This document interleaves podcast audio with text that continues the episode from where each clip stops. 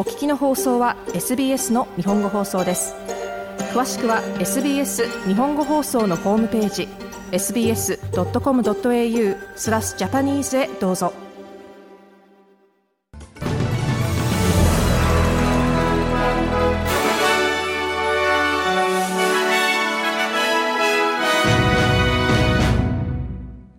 10月26日の SBS 日本語放送ニュースです。イスラエルのベンジャミン・ネタニヤフ首相は、イスラエルはパレスチナ自治区ガザへの地上侵攻に踏み切る準備を進めていると述べています。昨日水曜日、ネタニヤフ首相はテレビでの声明でこのように述べました。しかし、作戦のタイミングや、またその他の状況、情報については、詳細を明らかにすることを避けました。また、ネタニヤフ首相は、このタイミングについて、政府の戦地内閣が決定を下すと述べました。フランスのエマニュエル・マクロン大統領は、自身はイスラエルが自国を守る権利を支持するものの、地上侵攻は間違いになる可能性があると思うと述べています。アメリカ下院は新議長にマイク・ジョンソン氏を選出しました。ルイジアナ州選出のジョンソン氏は、10月3日に解任となったケビン・マッカーシー前議長から不在となっていた議長ポストに選出された4人目の共和党の候補でした。ジョンソン氏は2016年に初当選し、ここ数十年の間で最も経験の浅い下院議長になるということです。インターネット大手グーグルは、アメリカとオーストラリアの協定で、少なくとも8の太平洋に位置する遠隔の国家に海底インターネットアクセスケーブルを建設する計画を発表しました。ミクロネシア、キリバス、マーシャル諸島、パプアニューギニア、ソロモン諸島、ティモール・レステ、ツバル、バヌアツに、Google の既存の商業プロジェクトの拡大が行われる予定だということです。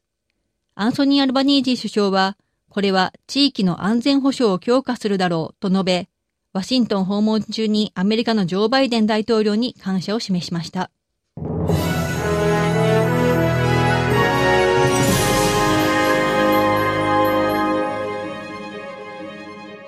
お聞きの放送は SBS ラジオの日本語放送です。ニュースを続けます。国会への先住民の声の設置をめぐる国民投票で反対が多数を占めたことを受けて、オーストラリア社会の人種差別について真剣に調べるように呼びかける声が上がっています。国会への先住民の声の提案が今月国民投票で否決となり、和解の将来についての疑問の声が生じています。60%以上の投票者が反対、ノーと投票し、6つの州すべてとノーザンテリトリーでノーのノーの票が多数を占めました。イエスの票が多数となったのは ACT だけでした。シドニーを拠点とする弁護士、また著名な先住民の活動家であるティーラ・リード氏は、NITV のザ・ポイントに、オーストラリアの生活の多くの部分に人種差別があると思うと語りました。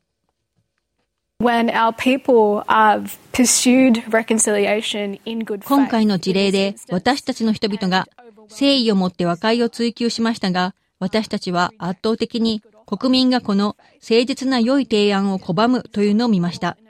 これは私たち全員を現在の私たちのいる状況、非常に不確非常に不確実な状況に置いていると思います。私たちの生活の非常に多くの部分に人種差別が浸透しているということを国が真剣に考慮に入れるようにしなければならないと思います。リード氏でした。連邦政府のアンソニー・アルバニージ首相は、重要鉱物産業への20億オーストラリアドルの追加が、国内の製造業の仕事を育むこと、育むこと、またオーストラリアを主要な輸出国としてプロモートすることの手助けになるだろうと述べています。アルバニージ首相は、アメリカの自動車メーカーや電池工場のためのサプライチェーン、また先端技術の製造業の支援になるとされる鉱物採掘と加工のプロジェクトへの拠出を倍にすることを発表しました。オーストラリアには電気自動車、風力タービン、スマートフォン、人工衛星に使用できる重要鉱物とレアアースの確実な供給が豊富にありますが、現在は主に中国が加工したものを供給しているということです。ライドシェアの運転手が電気自動車1万台に近くアクセスができるようになる予定だということです。オーストラリアで低排出の車の台数を増やすためのウーバーと BYD の契約の一環としたものです。もし採用されれば、このパートナーシップによって、フレキシブルなローンでライドシェアや食品配達の運転手に BYD AT3 の電気自動車が提供される予定だということです。ウーバーオーストラリアニュージーランドのマネージングディレクター、ドム・テイラー氏は、同社が2040年までに排出ゼロのプラットフォームになるということを目標として、運転手が低排出の車の購入をするのを支援するための方法を2021年より検討してきていると述べています。ブリスベン近郊で男が警察に撃たれ重体となっています。40歳の男がロイヤル・アレクサンドラ・ホスピタルで予断を許さない状態です。クイーンズランド警察は騒ぎの報告の後、ローガンセントラルでこの男が発砲を受けたと述べています。警察はこの男は撃たれる前に警察を脅したとしています。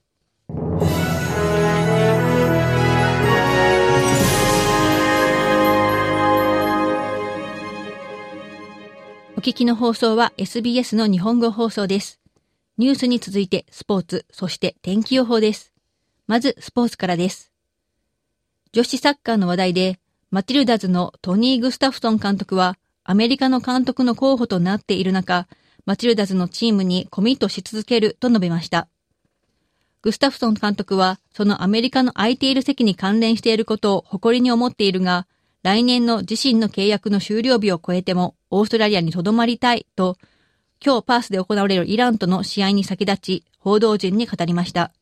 またグスタフソン監督は、サッカーへの投資が増えれば、オーストラリアは監督自身にとって、より魅力的な場所になるだろうと述べています。これが私の完全に集中していることです。私はこのチームと働くことを愛している、愛しています。自分の契約はあと1年残っています。そして私たちがワールドカップでしたことは何かの終わりではなく何かの始まりでした。しかし私はその時も明確であり、また現在も明確にしたいのですが、私がここに留まることに意欲的になるために投資を見たいと思っています。グスタフトン監督はこのように述べました。ではおしまいに天気予報です。お昼の時点での明日10月27日金曜日の予報です。まず、西オーストラリアのパース。最高気温23度、おおむね晴れるでしょう。南オーストラリアのアデレード、最高気温24度、おおむね晴れるでしょう。ビクトリアのメルボルン、最高気温20度、晴れ、時々曇りでしょう。タスマニアのホバート、最高気温17度、晴れ、時々曇りでしょう。連邦首都のキャンベラ、最高気温17度、晴れ、時々曇りでしょう。ニューサウスウェーズのシドニー、最高気温20度、1、2度にわか雨が降るでしょう。クイーンズランドのブリスペン、最高気温20度、時々にわか雨が降るでしょう。そしておしまいは、ノーザンテリトリーのダーウィン、最高気温37度、おおむね晴れるでしょう。以上、明日10月27日金曜日の天気予報でした。お知らせの後は音楽、そしてカレントアフェアーズに続きます。